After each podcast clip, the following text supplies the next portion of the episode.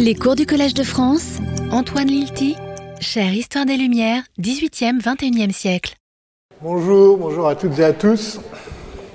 Merci d'être euh, présents et toujours aussi nombreux. C'est un plaisir de vous retrouver chaque semaine. Alors, mesdames et messieurs, euh, la semaine dernière, nous avons essayé de comprendre pourquoi et comment des Tahitiens se sont embarqués sur des navires européens pour de longs voyages qui allaient les mener à Paris, à Londres, à Lima ou, dans le cas de Tupaya, s'interrompre à Batavia. Bien sûr, ils ne savaient pas où ils allaient, mais ils savaient qu'ils partaient pour le pays de ces étranges visiteurs, même si, dans le cas d'Aoturu, le doute est permis. Ce qui est certain, en revanche, car tous les témoignages convergent, c'est qu'ils se sont embarqués de leur plein gré, on peut même dire de leur propre initiative. Ils n'ont pas été forcés. Ils n'étaient pas des otages, ni des trophées, mais bien des voyageurs qui avaient souhaité suivre les Européens. Ceux-ci ont profité de l'occasion, bien conscients des avantages qu'ils pouvaient retirer, mais non sans hésitation, car c'est là une des nouveautés du XVIIIe siècle. Ils se sentaient en quelque sorte responsables, responsables à l'égard des insulaires, les emmener impliqués non seulement de s'occuper d'eux en Europe, mais surtout d'assurer leur retour, ce qui était un tout autre défi. Alors, je résume avec assurance, mais comme nous l'avons vu, il existe une objection méthodologique et théorique. Peut-on vraiment faire confiance aux récits européens tels qu'ils apparaissent dans les journaux de bord? C'est la question que nous avons posée la semaine dernière car selon une perspective décoloniale radicale, les Européens n'ont rien pu comprendre aux motivations des insulaires, puisque ceux-ci agissaient en fonction d'un univers culturel et mental totalement différent. Le postulat sous-jacent est la totale incommensurabilité culturelle entre les deux mondes. Or, c'est ici que le changement d'échelle nous aide à avancer. Il ne s'agit plus de raisonner à l'échelle générale de très grandes catégories comme le colonialisme, la raison occidentale, les mythes océaniens, mais de s'intéresser à des individus particuliers, singuliers, qui ont échangé, communiqué, coopéré. À cette échelle, comme nous allons le voir aujourd'hui, il semble assez évident qu'une compréhension mutuelle était possible, même si elle était limitée, et même si elle pose la question des vecteurs de communication. Alors repartons d'un texte que j'ai cité la semaine dernière, celui de Bougainville se justifiant d'avoir ramené Aoturu en Europe. Il évoque, vous vous en souvenez, les raisons qui l'ont poussé à accepter de prendre celui-ci à bord. Je ne relis pas tout le texte, mais juste cette dernière phrase. Ne devions-nous pas, donc c'est Bougainville qui écrit, ne devions-nous pas présumer qu'il parlait la même langue que ses voisins, que ses mœurs étaient les mêmes, et que son crédit auprès d'eux serait décisif en notre faveur quand il détaillerait et notre conduite avec ses compatriotes et nos procédés à son égard. Bougainville compte donc sur le crédit d'Aoturu. Le terme n'est pas choisi au hasard. Il est caractéristique du discours social et politique des Lumières, comme l'a montré Clark Croston dans son livre Credit, Fashion, Sex. Le crédit d'un individu, c'est à la fois la confiance qu'il inspire, sa place dans un réseau de relations sociales et sa capacité à agir en faveur de tiers. Le crédit d'Aoturu est paradoxal puisqu'il va débarquer avec les Européens dans des îles où il ne connaît personne. Toutefois, sa maîtrise des langues polynésiennes est censée lui permettre d'obtenir la confiance des insulaires et d'agir comme un intermédiaire rassurant, à la fois réducteur d'altérité et d'étrangérité et une sorte de garant de moralité. Les insulaires auront confiance en lui, parce qu'il leur ressemble, et cette confiance rejaillira sur les Français, elle leur permettra d'obtenir des secours, notamment de l'eau et des provisions. C'est du moins ce qu'espère Bougainville, ou plus exactement ce qu'il espérait. En réalité, les choses ne se passeront pas ainsi et Aoutourou se révélera un intermédiaire très décevant. En revanche, la description, comme nous allons le voir, correspond très bien à la situation de Tupaya auprès de Cook et de Banks. Mais restons encore un instant avec Aotourou, car celui-ci fut néanmoins très utile pour Bougainville. Car si les deux hommes n'avaient quasiment pas interagi avec, euh, pendant le séjour de Bougainville sur l'île, en revanche, ils ont longuement échangé par la suite sur le bateau. Je vous rappelle que le voyage de Tahiti jusqu'en France a duré presque un an, et ensuite à Paris. Dans le chapitre du voyage autour du monde où Bougainville décrit l'organisation sociale et les mœurs de Tahiti, il évoque très souvent les informations que lui a données Aotourou. On lit par exemple Aotourou m'a parlé de plusieurs îles, ou encore Aotourou m'a dit que, j'ai appris d'Aotourou.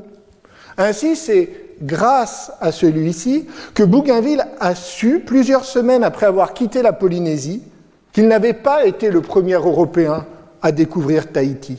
Je le cite, J'ai appris d'Aotourou qu'environ huit mois avant notre arrivée dans son île, un vaisseau anglais y avait abordé, c'est évidemment le navire de Wallis.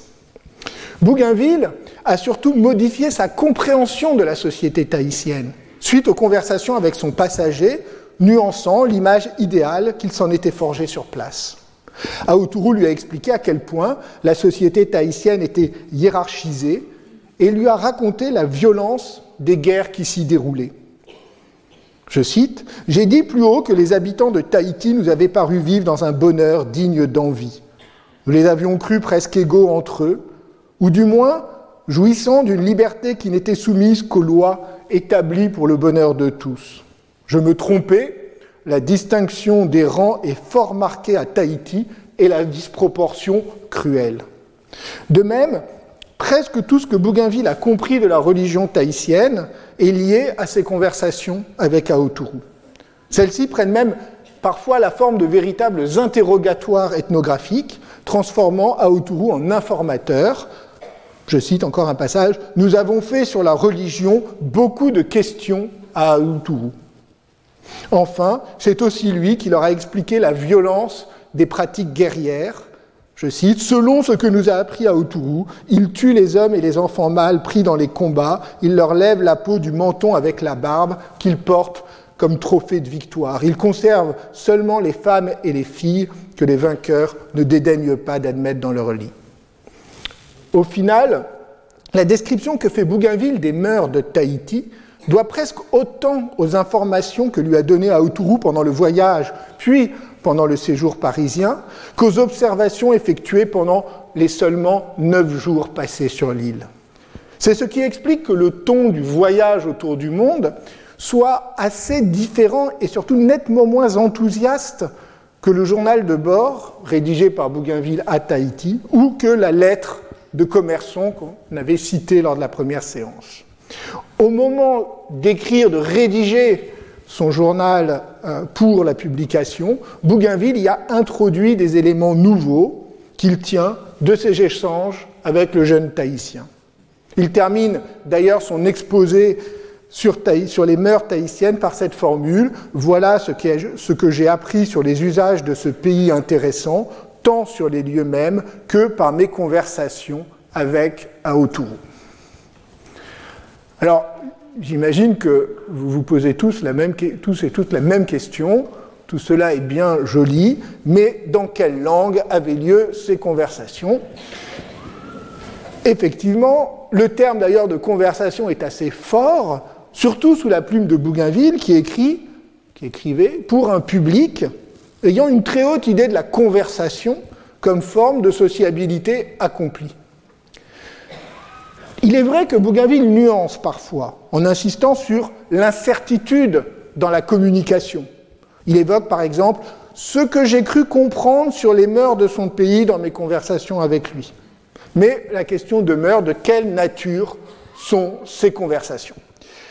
Dans son journal de bord, Bougainville note les premiers jours après le, départ de Tahiti, il a quelques formules comme Aotourou nous a fait comprendre que, L'impression que je retire de la lecture des journaux est la suivante, c'est que les premiers échanges ont été difficiles, sans doute un mélange de signes expressifs, de mimes, de quelques mots, et puis progressivement, Bougainville a appris du vocabulaire tahitien de base, comme en témoigne d'ailleurs le lexique qu'il a rapporté à Paris et qu'il a publié en annexe de l'édition 1771 du Voyage autour du monde, qui contient à peu près 250 mots, ce qui lui permettait d'échanger avec Aoturu. A l'inverse, il est assez vraisemblable que ait réussi à comprendre tant bien que mal un peu de français à force de vivre parmi l'équipage, même si, nous le savons et nous y reviendrons la semaine prochaine, il avait beaucoup de mal à prononcer les mots français. La preuve en est qu'à Paris, il arrivait à se débrouiller de façon à peu près autonome. D'ailleurs, Bougainville insiste à plusieurs reprises sur l'intelligence d'Aotourou. Malheureusement, il ne donne aucun élément précis sur sa compréhension du français, si bien que nous restons tout de même un peu circonspects sur la nature et la précision des conversations que Bougainville avait avec lui.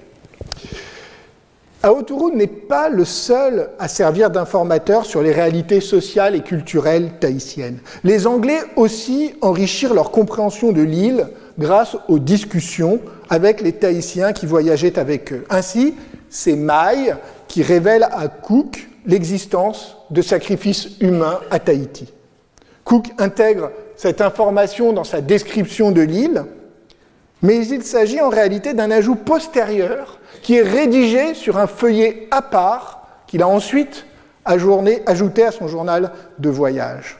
Cook écrit, et d'ailleurs il le précise, il dit J'ai appris depuis par Omaï qu'ils offrent des sacrifices humains à l'être supérieur. Il raconte alors ce que son interlocuteur lui a dit du pouvoir des prêtres, à qui il revient de désigner les victimes et qui ne se privent pas, d'après Maille, d'utiliser cette arme pour se débarrasser de leurs ennemis. Cook n'est pas totalement convaincu hein, et il prend soin de noter, c'est très important, il note l'incertitude liée justement à la situation de communication. Je cite, À l'exception de leur rite funéraire, tout ce que nous savons de leur religion, nous l'avons appris par information, et comme leur langage n'est qu'imparfaitement compris, même par ceux qui prétendent le connaître très bien, nous en savons très peu sur le sujet avec certitude. On voit ici l'intérêt de ce passage, dont nous pouvons tirer au moins trois informations.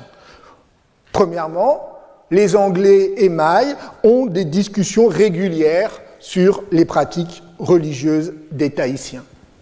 Deuxièmement, certains officiers prétendent bien connaître la langue tahitienne.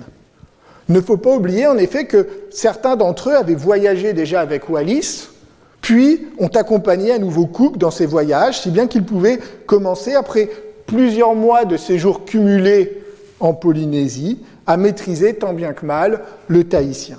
Troisièmement, la communication restait malgré tout incertaine, jetant un doute sur la compréhension. En tout cas, Cook prend soin de distinguer ce qu'il a observé et ce qu'il a appris indirectement par information selon sa formule. La question de la maîtrise linguistique est ainsi un enjeu essentiel. L'exemple le plus intéressant de ce point de vue est celui de l'espagnol Maximo Rodriguez, né à Lima autour de 1750 à l'origine simple marin, naviguant sur les bateaux de guerre espagnols entre le Pérou et Cadix. Puis, en 1770, il participe à l'expédition à l'île de Pâques, où il s'initie aux langues polynésiennes. En 1772, il fait partie de la première expédition à Tahiti, la première expédition espagnole, hein, je vous rappelle, partie euh, du Pérou, de Callao, on avait parlé la dernière fois. Et il s'émerveille de communiquer assez facilement avec les habitants, se découvrant au fond une sorte de don linguistique qui lui vaut au retour au Pérou hein, d'être chargé officiellement d'apprendre l'espagnol aux deux Tahitiens qui ont été ramenés à Lima, donc Paotu et Tetuani. Ce qui, par conséquent, l'amène à se familiariser encore davantage avec la langue tahitienne, si bien qu'en 1774, c'est avec le titre d'interprète qu'il embarque pour la deuxième expédition à Tahiti. Il va y passer neuf mois, c'est l'occidental euh, européen qui va y passer, qui va passer le plus de temps à Tahiti hein, de toute la période. Donc il y passe neuf mois pour, euh, on pourrait dire aujourd'hui, une sorte de séjour en immersion, et vous savez bien que c'est la meilleure façon d'apprendre les langues, si bien qu'on peut le croire lorsqu'il affirme dans son journal comprendre parfaitement le tahitien. Nous avons donc le journal qu'il a tenu pendant son séjour à Tahiti. J'en parlerai un peu plus longuement dans une séance postérieure. Malheureusement, le dictionnaire espagnol tahitien qu'il a compilé, ainsi que son extrait des mœurs tahitiennes, semblent avoir été perdus. Les informations données par Aoturu et Mai, et même par Paotu, sont toujours doublement suspectes.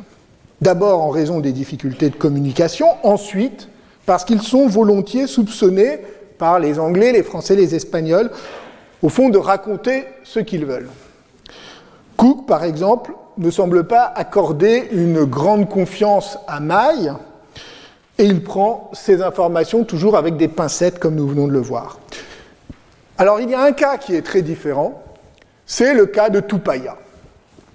Les Anglais ont parfaitement conscience que celui-ci est non seulement un informateur fiable sur la société et la culture tahitienne, mais surtout qu'il est dépositaire d'un savoir et de connaissances exceptionnelles. Cook écrit dans son journal que Tupaya en sait plus sur les coutumes locales que tous les autres insulaires qu'ils ont rencontrés.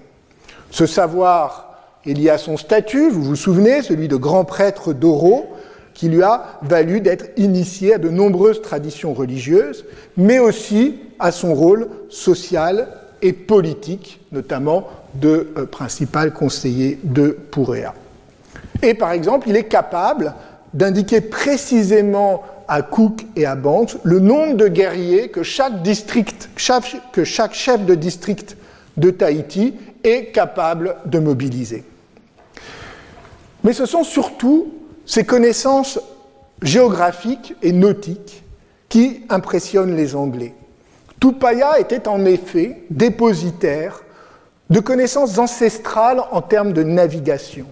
Il connaissait des dizaines d'îles tout autour de Tahiti et jusqu'à l'ouest de la Polynésie, ainsi que la façon de naviguer pour y parvenir. Cook parle même d'une liste de 130 îles nommées par Tupaya. Le témoignage le plus spectaculaire de ce savoir, c'est la carte euh, euh, qu'il a dessinée à la demande de Cook et de Banks. Cette carte, vous la connaissez, c'est celle qui illustre, vous l'avez reconnue, hein, qui illustre chaque séance de ce cours. Elle a été retrouvée en 1955 dans les papiers de, de Banks au British Museum. Elle est généralement considérée comme une copie de la main de Cook d'un original dessiné par Tupaya sur, lequel Cook avait inscrit les noms des îles sous la dictée du Tahitien. Mais elle est peut-être néanmoins de Tupaya lui-même. Cette carte n'était pas inconnue jusqu'à sa, découverte en 1955. Elle n'était pas inconnue puisqu'il en existe une version assez différente, publiée par Johann Forster, donc le naturaliste euh, euh, euh, allemand qui a, suivi Cook dans son second voyage, hein, par Forster dans ses observations faites durant un voyage autour du monde, publié en 1778. Mais elle avait néanmoins été presque totalement oubliée, en tout cas négligée. Or, depuis sa redécouverte, et surtout depuis l'intérêt nouveau porté au savoir traditionnel océanien, elle fascine les chercheurs.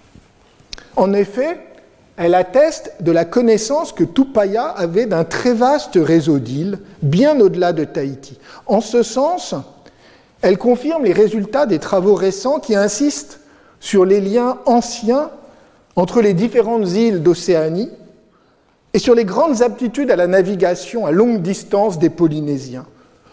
Non seulement leurs ancêtres avaient peuplé progressivement toute l'Océanie, mais ils continuaient à circuler entre les îles et à transmettre précieusement leur savoir nautique de génération en génération. Les Tahitiens, donc je l'avais déjà dit et je le répète, à l'arrivée des Européens n'étaient pas, comme Wallis et Bougainville avaient pu le croire, isolés sur une île isolée de tout, mais ils étaient insérés dans un réseau d'îles, une mer d'îles, pour reprendre la formule d'Epeli Aou Ofa que j'avais citée il y a trois semaines et qui est devenue aujourd'hui une sorte de slogan de la représentation océanienne du monde. Le document fascine aussi parce qu'il résulte de la rencontre entre deux types de savoirs très différents. En effet, la représentation du monde de Tupaya ne se présentait pas spontanément sous une forme cartographique. C'est à la demande des Anglais, et sans doute après avoir observé leur propre carte, que Tupaya s'était forcé de représenter les îles qu'il connaissait sur une carte en deux dimensions. La collaboration va même encore plus loin puisque Cook a écrit phonétiquement les noms prononcés par Tupaya et même certaines légendes ou récits locaux, commentaires mentionnant des bateaux aperçus. Ce sont euh, les petits dessins que vous voyez ici, hein, ici on voit euh, donc euh, ici près de Rayatea, ici près de Tahiti, à d'autres endroits sur la carte, donc des, des, navires dessinés par Cook avec les légendes commentées, des légendes en tahitien. Et alors il y a toute une série de débats très savants et techniques, je ne vais pas rentrer dans le détail tout de suite, sur l'interprétation de ces légendes et de ces dessins. Évidemment, la difficulté, c'est que le savoir géographique de Tupaya ne correspondait pas aux conventions cartographiques occidentales, si bien que la carte, lue à la façon d'une carte européenne, paraît incompréhensible ou incohérente. Les îles, quand on arrive à les identifier, ne sont pas là où elles devraient être. Depuis une trentaine d'années, plusieurs chercheurs ont essayé, se sont efforcés de percer le mystère de la carte de Tupaya. Très récemment, en 2018, Lars Eckstein et Anja Schwartz, qui enseignent en Allemagne, ont publié un très long article dans le Journal of Pacific History, dans lequel ils présentent des conclusions nouvelles et assez convaincantes sur les étapes d'élaboration de la carte, sur l'identification des différentes îles et sur les principes de construction retenu par Tupaya. Pour ceux que ça intéresse et qui voudraient euh, en prendre connaissance en français, il existe une traduction dans le bulletin de la Société des études océaniennes que vous pouvez trouver en ligne. Un très long article hein, d'une centaine de pages, très technique, mais assez passionnant. D'après les auteurs, la carte aurait été réalisée en plusieurs étapes. D'abord commencée dans les îles de la Société, puis lors du voyage de l'Endeavour, notamment lors du séjour en Nouvelle-Zélande. Elle résulte à la fois d'un apprentissage par Tupaya des méthodes cartographiques des Anglais et de décisions cohérentes du Tahitien pour restituer sur un espace en deux dimensions des savoirs qui répondaient à des logiques totalement différentes.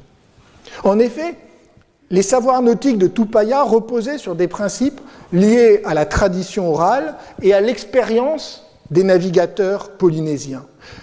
Ainsi, le positionnement relatif des îles ne correspondait pas à des distances géographiques, mais à des durées de navigation, celles-ci dépendant des vents et des saisons.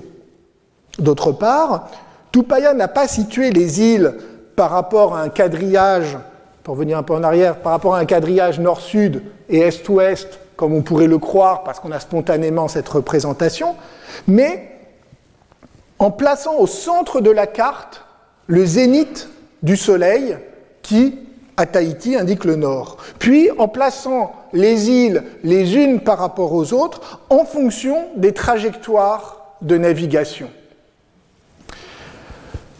De façon générale, ces travaux confirment et systématisent ce que les auteurs précédents avaient déjà compris. La carte de Tupaya est le fruit hybride de deux types de savoir hétérogènes et même de deux rapports différents à l'océan.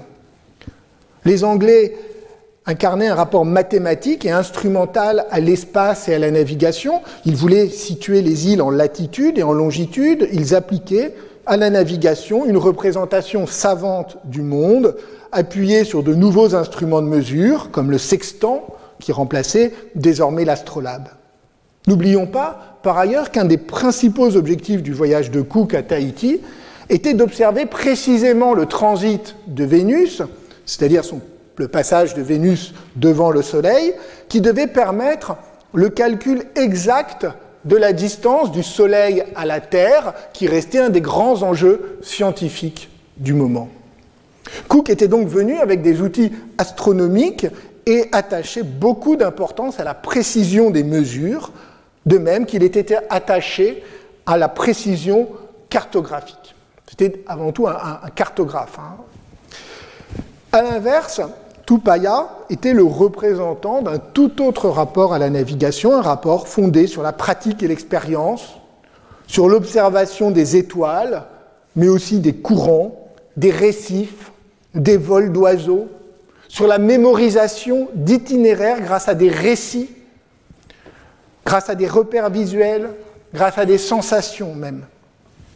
Comme l'a bien compris et reconnu Cook, qui était lui-même un excellent navigateur et un cartographe, Tupaya savait naviguer en se guidant avec le soleil et les étoiles, et par une reconnaissance des étapes d'île en île. C'était donc une façon de se repérer en mer très différente de celle des Européens. Tupaya n'avait ni instrument, ni boussole, ni carte, mais il possédait une sorte d'encyclopédie mentale des îles, une mémoire narrative des itinéraires de navigation. Les Anglais étaient à la fois intrigués par le savoir de Tupaya et réticents à lui faire entièrement confiance. Au départ de Tahiti, ils le laissèrent les conduire vers l'ouest pour explorer les autres îles de la société, comme Wahine ou Rayatea, le laissant piloter le navire et s'en remettant à sa connaissance des îles et surtout des récifs et des fonds. Il les aide beaucoup parce qu'il connaît justement les ports et les lieux de mouillage. Par ailleurs, à Wainé, il rassure les Anglais grâce à sa prudence et ses compétences, et en surveillant lui-même les manœuvres. Cook le reconnaît, nous avons maintenant une très bonne opinion du pilotage de Tupaya, spécialement depuis que nous l'avons observé à Wainé. Envoyer un homme plonger à la base du gouvernail. Cet homme plongea plusieurs fois et lui rapportait la profondeur de l'eau sous le navire, à la suite de quoi il n'a jamais permis au bateau d'avancer par moins de cinq brasses d'eau sans s'en alarmer. Je vous rappelle, je l'avais dit avec euh, Bougainville, c'est un des grands problèmes de la navigation pour ces gros navires dans les îles euh, polynésiennes. Ce sera encore pire en Australie. Ce sont les récifs de corail Hein, euh, où à chaque fois euh, les bateaux risquent euh, de s'abîmer.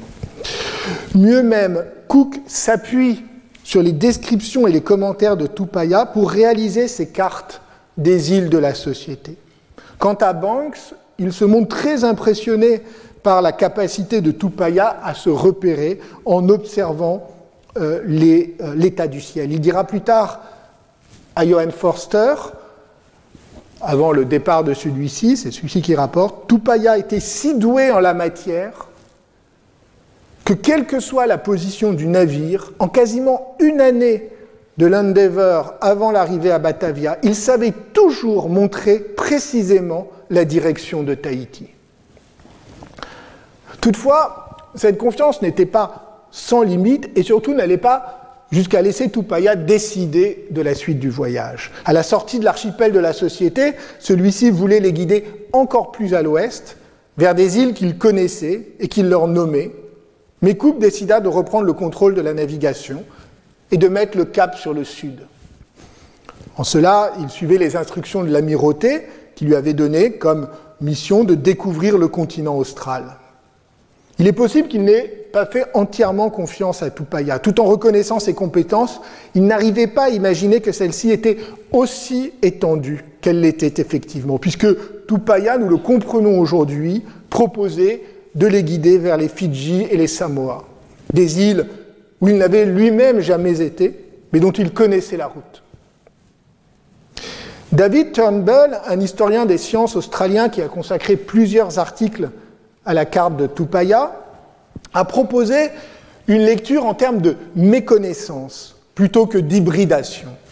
Il insiste sur l'écart entre deux formes de connaissance très différentes, celles que je viens de vous décrire, celle des Anglais fondées sur l'instrumentation, la mesure, l'objectivation de l'espace, et celle des Polynésiens fondée sur la transmission orale de parcours d'îles en îles.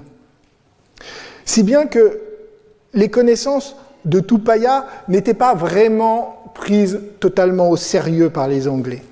George Foster, le fils de Johann, qui accompagna son père lors du deuxième voyage, se montra plus critique, prétendant même que Tupaya avait sans doute inventé la plupart des noms des îles par, je cite, par vanité d'apparaître plus intelligent qu'il n'était. Forster ici est représentatif d'une difficulté des Anglais à prendre la mesure du savoir de Tupaya. Même Banks alternait entre son admiration pour lui et une humeur plus sceptique, voire moqueuse. Ainsi, il nota un jour dans son carnet que Tupaya attendait toujours d'avoir ressenti les prémisse de la première brise pour annoncer l'arrivée du vent. C'était une façon de passer les savoirs empiriques de Tupaya au crible d'une critique rationnelle et démystificatrice, caractéristique des savants des Lumières, comme si Tupaya n'était qu'un vulgaire charlatan essayant de les berner.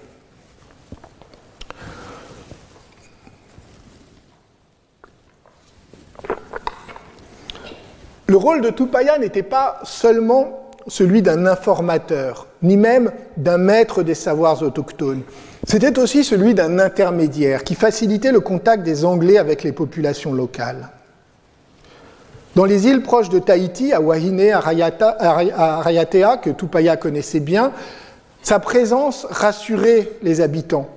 À l'arrivée du bateau, il se lançait dans de grands discours où les Anglais comprenaient qu'il récitait sa généalogie, puis il expliquait la présence des visiteurs, ce qui leur valait d'être bien accueillis et notamment d'obtenir le ravitaillement dont ils avaient besoin.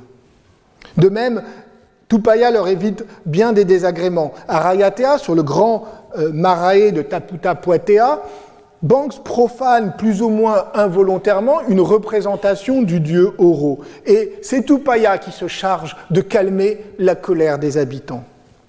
Plus généralement, sa présence rassure les insulaires et les conduit à agir avec précaution. Cook s'en apercevra lors du deuxième voyage, alors qu'il avait été agréablement surpris pendant sa première visite par le très faible nombre de, vols, ce qui l'avait amené à comparer favorablement les habitants de Rayatea aux Tahitiens.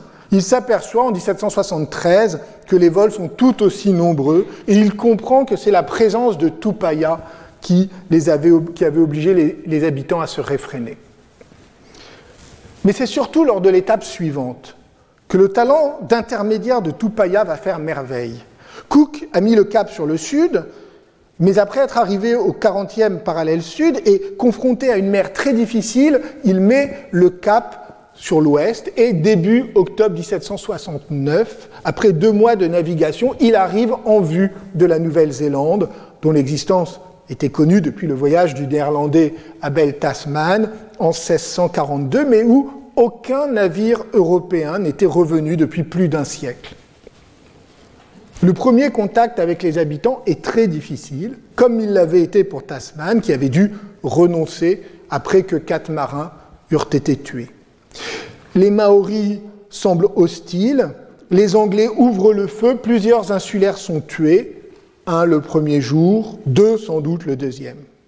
Finalement, les choses vont très rapidement s'améliorer lorsque les Anglais se rendent sur le rivage et que Tupaya tient un long discours aux guerriers maoris, un discours dans sa langue qu'ils comprennent parfaitement. Dès lors, Tupaya va jouer un rôle absolument essentiel pendant les six mois que les Anglais passent sur place. Il explique aux habitants qui sont ces nouveaux venus, à la fois leurs intentions pacifiques et leur puissance de feu. Il n'hésite pas d'ailleurs à les menacer à plusieurs reprises, selon le témoignage de Banks. Mais surtout, Tupaya fascine les habitants maoris. Non seulement parce qu'ils parlent leur langue, ou en tout cas une langue très proche qu'ils comprennent, mais aussi parce qu'ils connaissent de très nombreuses histoires et légendes sur leur histoire commune.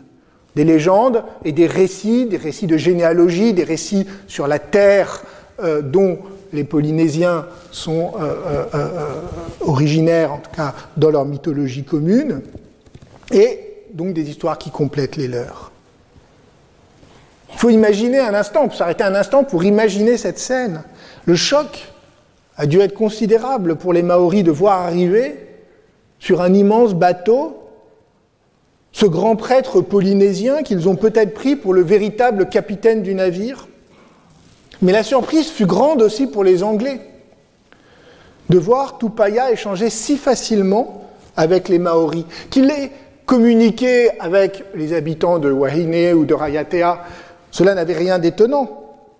Et cela confirmait les récits sur l'existence de liens intenses entre les îles de la société.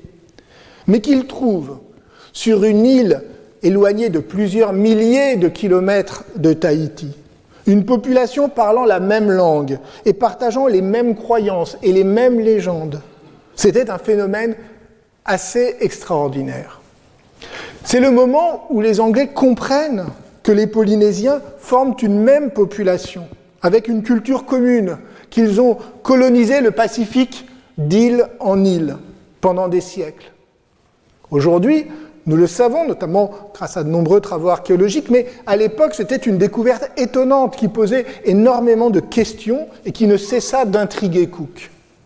Celui-ci avait commencé à en faire l'hypothèse à Tahiti, après des discussions avec Tupaya qu'il avait convaincu que les Tahitiens avaient la possibilité de faire de longues navigations sur leurs pirogues à voile. Il en avait désormais la confirmation, ce qui l'amena d'ailleurs à s'intéresser de plus près au savoir géographique de Tupaya, et c'est vraisemblablement le moment, en Nouvelle-Zélande, où ils se remirent au travail sur la carte, peut-être même avec l'aide de certains chefs maoris qui avaient eux aussi des compétences nautiques. C'est la période où Cook, alors qu'il rédige sa description de la Nouvelle-Zélande, compile dans son journal la liste des îles nommées par Tupaya. Celui-ci ne s'est pas contenté de, transmettre son savoir de navigateur ni de jouer les intermédiaires entre les Anglais et les Maoris. Il a aussi observé certaines scènes. En effet, parmi les papiers de Banks ont été retrouvés plusieurs dessins dont nous savons désormais qu'ils sont de la main de Tupaya. La plupart représentent des scènes tahitiennes. Par exemple, cette vue de pirogue au premier plan d'un paysage d'arbres fruitiers.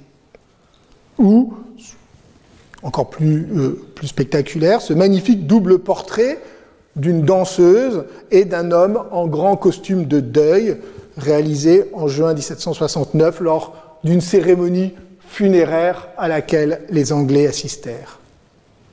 Parmi ces dessins, le plus connu sans doute a été dessiné en Nouvelle-Zélande. Il représente un Anglais, peut-être Joseph Banks, sans doute Joseph Banks, en train d'échanger avec un Maori de Nouvelle-Zélande un rouleau de tapa, donc les vêtements tahitiens, contre un homard ou une langouste. C'est un dessin dont on a longtemps pensé qu'il était de la main de Joseph Banks lui-même, jusqu'à ce que l'on découvre une lettre dans laquelle, en 1998, donc il n'y a pas si longtemps, une lettre dans laquelle celui-ci évoque ce dessin comme ayant été dessiné par Tupaya. Et donc ce qui est évidemment fascinant, c'est que Tupaya ici n'est plus dans le rôle de l'intermédiaire, mais dans le rôle de l'observateur. C'est lui qui regarde et qui représente, amusé peut-être, la scène de la rencontre et de l'échange. L'effet produit sur les Maoris par Tupaya fut tel que quatre ans plus tard, lorsque les Anglais revinrent en Nouvelle-Zélande, lors du deuxième voyage de Cook, ils furent accueillis par une population enthousiaste qui réclamait Tupaya et qui se désola d'apprendre sa mort. Cook lui-même fut très étonné, peut-être un peu vexé, lorsqu'il comprit que euh, euh, euh, les chefs maoris attendaient Tupaya. Ils lui envoyèrent une délégation qui réclamèrent le chef polynésien alors même qu'ils ne l'avaient jamais rencontré.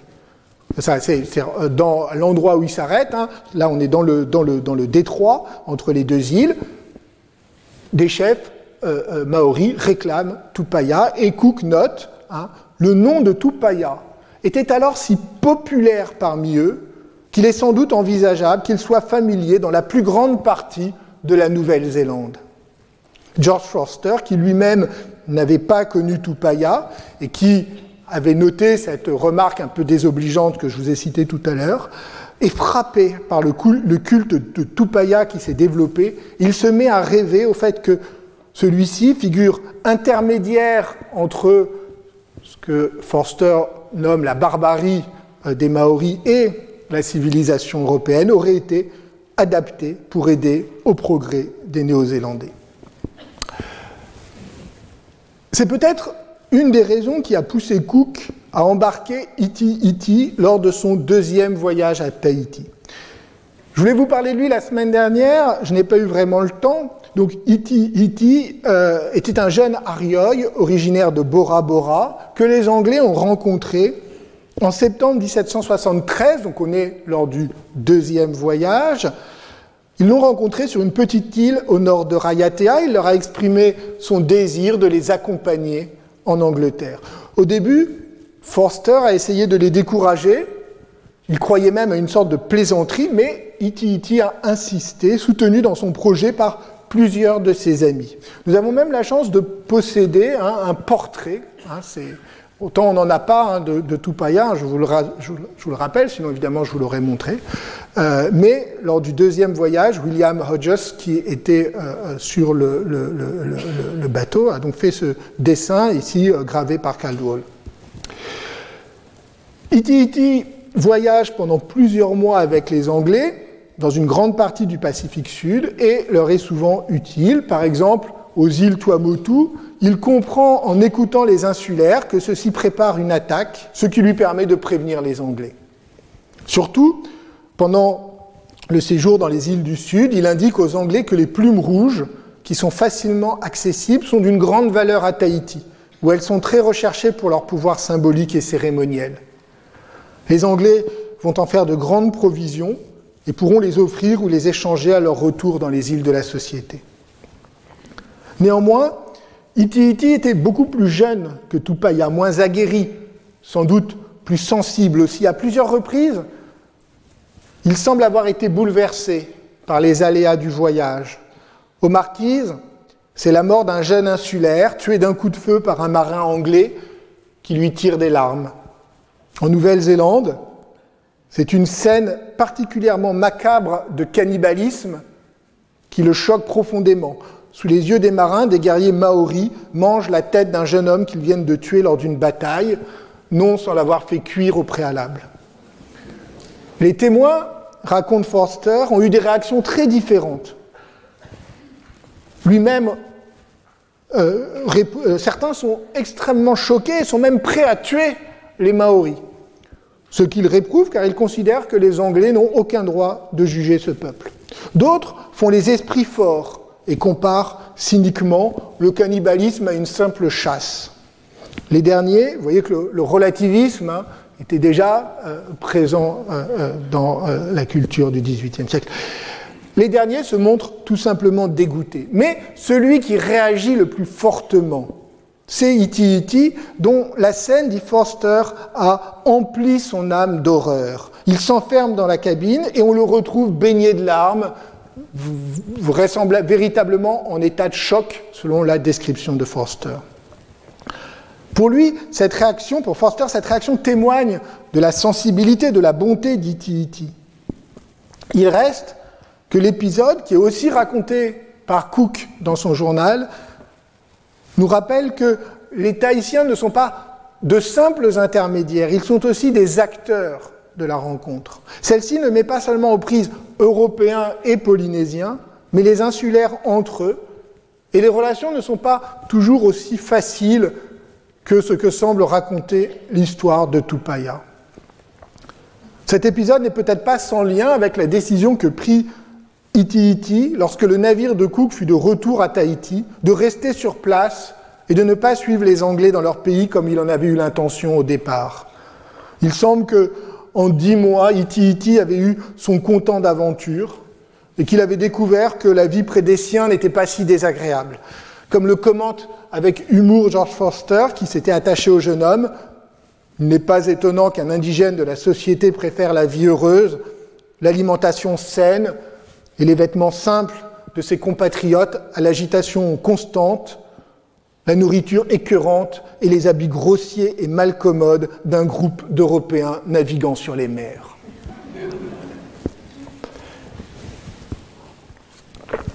La question que nous pouvons maintenant nous poser est comment caractériser exactement le rôle de Tupaya, mais aussi à un moindre niveau de Mai, de Iti Iti, d'Aoturu. J'ai parlé d'informateurs, d'intermédiaires, de traducteurs. On pourrait peut-être voir aussi en eux des fixeurs, selon le terme utilisé de nos jours pour désigner les auxiliaires locaux qui aident les militaires ou les journalistes à régler des problèmes pratiques, souvent cruciaux, notamment liés à la communication avec les populations locales. L'historienne de la littérature médiévale, Zrinka Slauljak, a proposé d'élargir le terme pour comprendre des pratiques à la fois sociales et littéraires du Moyen Âge dans une série de conférences que vous avez peut-être entendues prononcées ici même au Collège de France en 2018 à l'invitation de Patrick Boucheron et qui ont donné lieu à un livre, Les fixeurs au Moyen Âge, histoire et littérature connectées. Un livre stimulant par son usage inventif, réflexif et contrôlé de l'anachronisme.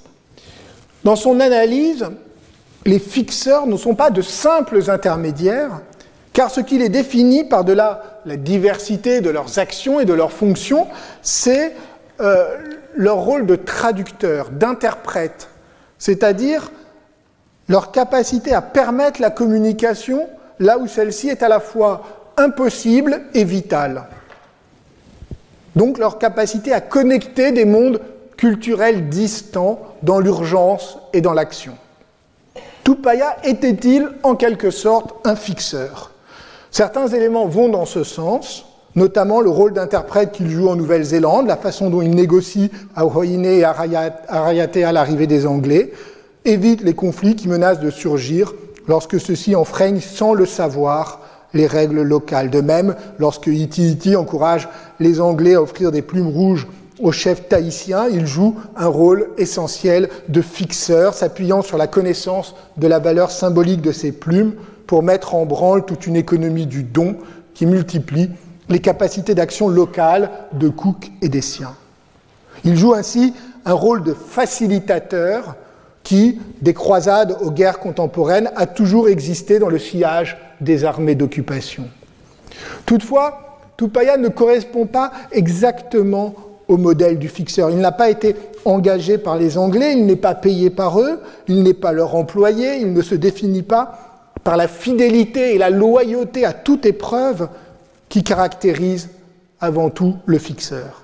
Lui-même se considérait sans doute comme un passager de marque, autonome, d'une volonté propre, revêtu d'un prestige et d'une autorité qu'il tenait à voir respecter, ce qui provoqua parfois des tensions avec Cook et le reste de l'équipage. Les Anglais ne sont pas ses clients, mais ses partenaires. Il ne se sent pas tenu de leur obéir. Il veut faire reconnaître son savoir, ce qui lui permet de se tenir face aux Anglais comme le représentant d'un autre monde. On peut alors se tourner vers une autre proposition historiographique, venue plutôt de l'histoire des sciences, qui propose le terme anglais de go-between, ces personnages qui circulent entre plusieurs mondes.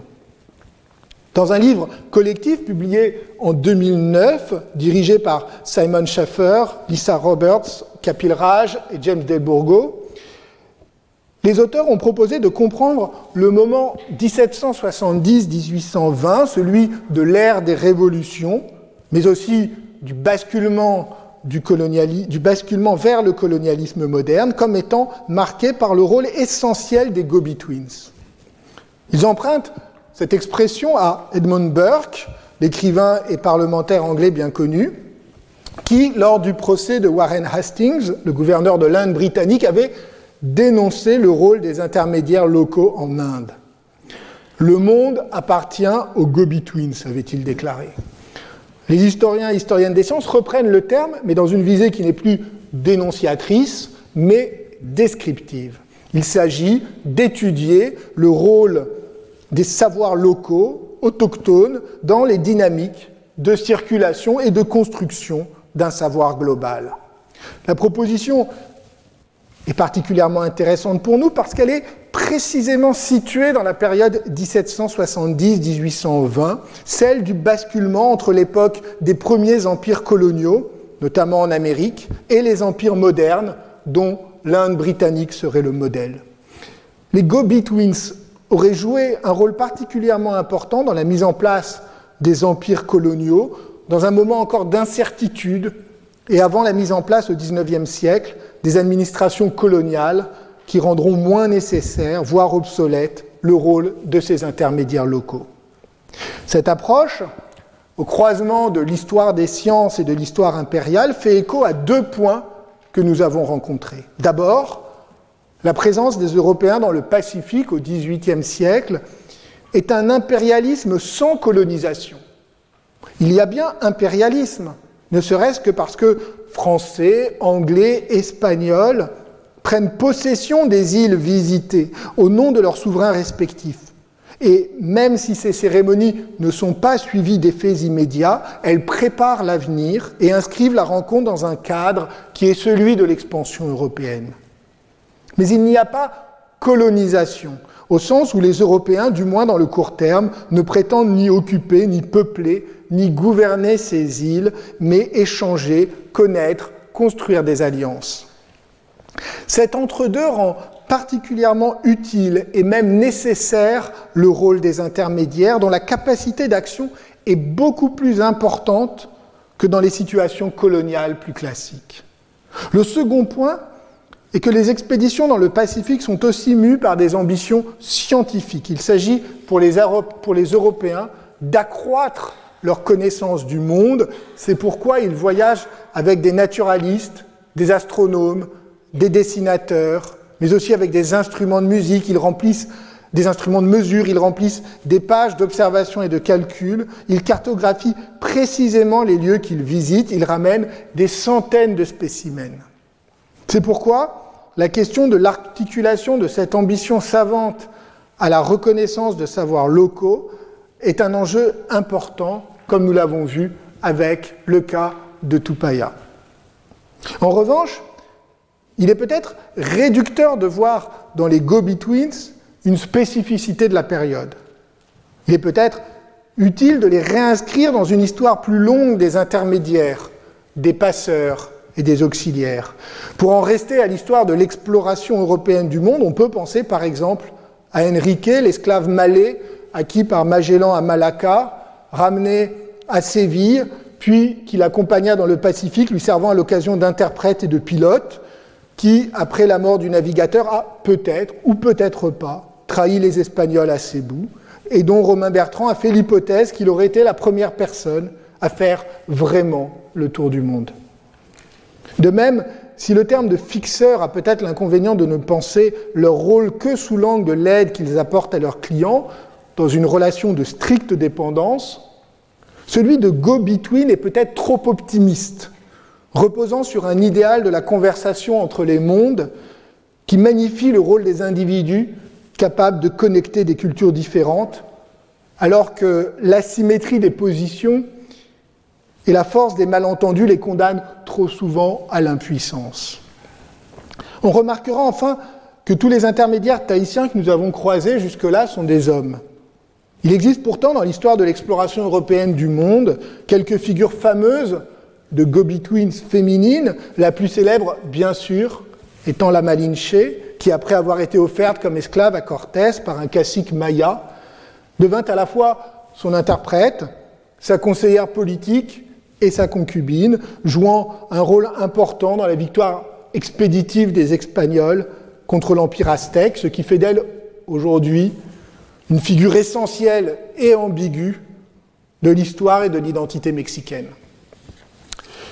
Dans le cas tahitien, les femmes sont presque uniquement perçues sous l'angle de la sexualité et non pas comme des intermédiaires, Il existe bien sûr une exception, une grande exception, c'est Pouréa, nous l'avons vu, mais à l'inverse, celle-ci est davantage qu'une intermédiaire, c'est une puissance avec laquelle négocier. Et en revanche, il semble qu'aucun officier n'ait été euh, tenté de ramener une euh, femme tahitienne en Europe. Ces intermédiaires, ces informateurs, leur rôle a longtemps été négligé. Et là, je parle des informateurs spécifiquement tahitiens. Selon l'expression de l'historienne et anthropologue Bronwen Douglas, ils ne sont qu'une présence fantôme dans le récit des navigateurs européens, notamment dans les journaux de Cook. Ce n'est que dans les années 1990 qu'ils ont commencé à susciter de l'intérêt. Aujourd'hui, Tupaya est devenu une figure très importante associé à ce dont je vous parlais la semaine dernière, c'est-à-dire le renouveau et la renaissance de la culture polynésienne dans une double, dans une double perspective d'affirmation identitaire et politique. Ainsi, en 2019, lors des cérémonies des 250 ans de l'arrivée de Cook en Nouvelle-Zélande, des débats assez vifs ont opposé ceux qui continuent à faire de Cook un héros national, le fondateur de l'identité britannique de la nation néo-zélandaise, et ceux qui voient en lui, au contraire, un conquérant, colonisateur et destructeur de la culture maori, et qui préfèrent d'ailleurs redonner à la Nouvelle-Zélande son nom autochtone, Aotearoa. Dans ce contexte, Tupaya est une figure beaucoup plus consensuelle que Cook. Il incarne la coopération entre Anglais et Polynésiens, mais surtout il réinscrit l'arrivée de Cook dans un cadre qui est celui des grands voyages transpacifiques des Polynésiens, et donc affirme l'unité d'une culture commune de la Nouvelle-Zélande à Hawaï, hein, donc cette, culture maori. Tupaya a fait l'objet depuis dix ans en Nouvelle-Zélande d'une biographie, celle de Johan Druet, d'une bande dessinée que vous avez ici, ou encore d'un film euh, euh, Tupaya's Endeavor en 2019. Cette même année, en 2019, la pour les, 250 ans de l'arrivée de Cook, la pirogue Fafaite est venue de Tahiti en naviguant selon les techniques traditionnelles de la navigation océanienne, remises à l'honneur depuis les années 1970 et qui connaissent aujourd'hui un grand succès en Polynésie, notamment avec l'association responsable de cette euh, euh, pirogue, l'association Fafaïté. Fafaïté qui signifie en tahitien réconciliation et qui vise justement à réconcilier les Tahitiens avec leur passé, avec des savoirs et des pratiques ancestrales. Or, en Polynésie française aussi, la figure de Tupaya fait désormais l'objet d'un certain engouement, d'une véritable patrimonialisation selon euh, l'expression de l'anthropologue italien Francesco Latanzi. La biographie de, de John Druet dont je vous ai parlé, ainsi que la bande dessinée que je viens de vous montrer, ont été d'ailleurs traduits à Papété par les éditions tahitiennes Oura. Arayatea, une grande fresque murale en l'honneur de Tupaya, a été réalisée en 2016 par des artistes néo-zélandais, Askew et Charles et Janine Williams.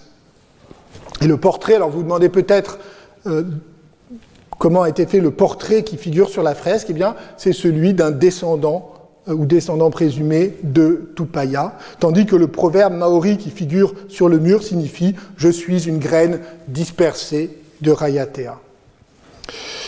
Avaï, qui est le nom euh, autochtone traditionnel de Rayatea. Parce que Tupaya, après avoir été longtemps oublié, est devenu aujourd'hui un symbole si puissant, il vaut peut-être la peine en conclusion de revenir un instant sur son destin. Vous avez remarqué tout à l'heure, sans doute, une éclipse dans mon récit. Une ellipse, pardon. Une éclipse, l'éclipse c'est le transit de Vénus. Non, une ellipse, puisque euh, je n'ai pas évoqué la mort de Tupaya à Batavia.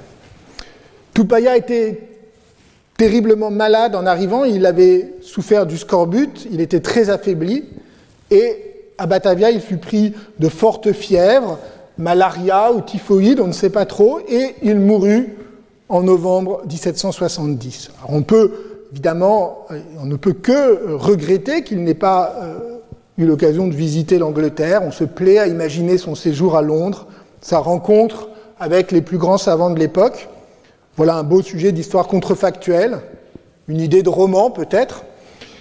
Mais le capitaine Cook, lui, n'a pas le temps de rêver et encore moins d'écrire des romans. L'événement n'occupe que quelques lignes dans son journal et ne semble pas l'affliger outre mesure. Je dirais même que la rapide nécrologie qu'il consacre à Tupaya, avec un mois de retard, est assez mesquine, reconnaît la valeur et l'intelligence de Tupaya, mais il le juge obstiné et orgueilleux. On entend les échos de disputes, en tout cas de relations tendues. Il semble que Cook supportait assez mal la hauteur et les prétentions de Tupaya et qu'il lui reprochait de n'avoir pas voulu suivre les conseils des médecins du bateau. La reconnaissance de Tupaya par ceux-là même qui avaient accepté de l'emmener restait donc très incomplète. Il n'en sera presque plus jamais question par la suite, notamment dans les rapports que Cook envoya à l'amirauté. Et comme l'a remarqué John Druett, on ne sait même pas ce que sont devenues les affaires de Tupaya après l'arrivée à Londres. Nous-mêmes, nous avons beaucoup de mal en réalité à approcher Tupaya. Nous pouvons essayer de décrypter sa carte, nous pouvons admirer ses dessins, nous pouvons en faire le héros des savoirs polynésiens traditionnels ou vanter la curiosité et l'esprit d'aventure qui l'ont poussé à embarquer. Nous le suivons sur, les rivages d'Aotearoa, révélant aux Maoris leur propre histoire, puis dans la cabine de l'Endeavour, essayant de convaincre Banks et Cook de sa connaissance des îles, mais au fond il nous échappe. Nous ne savons presque rien de lui et de ce qu'il voulait être. C'est peut-être au fond, le destin des Gobi Twins, comme l'a suggéré Sanjay Subramaniam, de rester toujours obstinément opaque. Pour conclure, je voudrais revenir juste un instant sur la carte de Tupaya. Celle-ci est devenue depuis quelques années un emblème de l'histoire globale des savoirs et de l'histoire connectée du Pacifique. On comprend pourquoi elle a tant de succès contre l'histoire héroïque de l'expansion européenne et de la science occidentale triomphante, ce document exceptionnel permet de mettre en évidence l'importance des savoirs locaux, les connaissances et compétences spécifiques d'un grand prêtre tahitien, héritier des savoirs nautiques des anciens Polynésiens. Contre l'histoire de la colonisation, qui oppose les Européens d'une part, le reste du monde de l'autre, elle permet de mettre en évidence les échanges et même des formes de collaboration scientifique. Mais le risque, à l'inverse, est de nourrir une histoire idéalisée du rôle fructueux des intermédiaires, de la compréhension et de l'estime réciproque entre Anglais et Tahitiens, dont l'amitié entre Banks et Tupaya serait l'heureux symbole. Car on peut aussi regarder les choses autrement. Cette carte est le résultat d'une incompréhension. Malgré les efforts de Tupaya, pour les Anglais, elle était inutilisable. D'ailleurs, ils ne l'ont pas utilisée, ils n'en ont rien fait. Cook la mentionne à peine, Banks n'en dit pas un mot. Puis, elle a été oubliée ou presque. L'histoire de la carte de Tupaya est aussi celle d'une occasion manquée. Si elle est un symbole, c'est celui de l'incapacité des Anglais à estimer à sa juste valeur le savoir de Tupaya et un symbole de la façon dont son rôle a été consciencieusement effacé pendant deux siècles. Je vous remercie. Retrouvez tous les contenus du Collège de France sur www.colège-2-france.fr.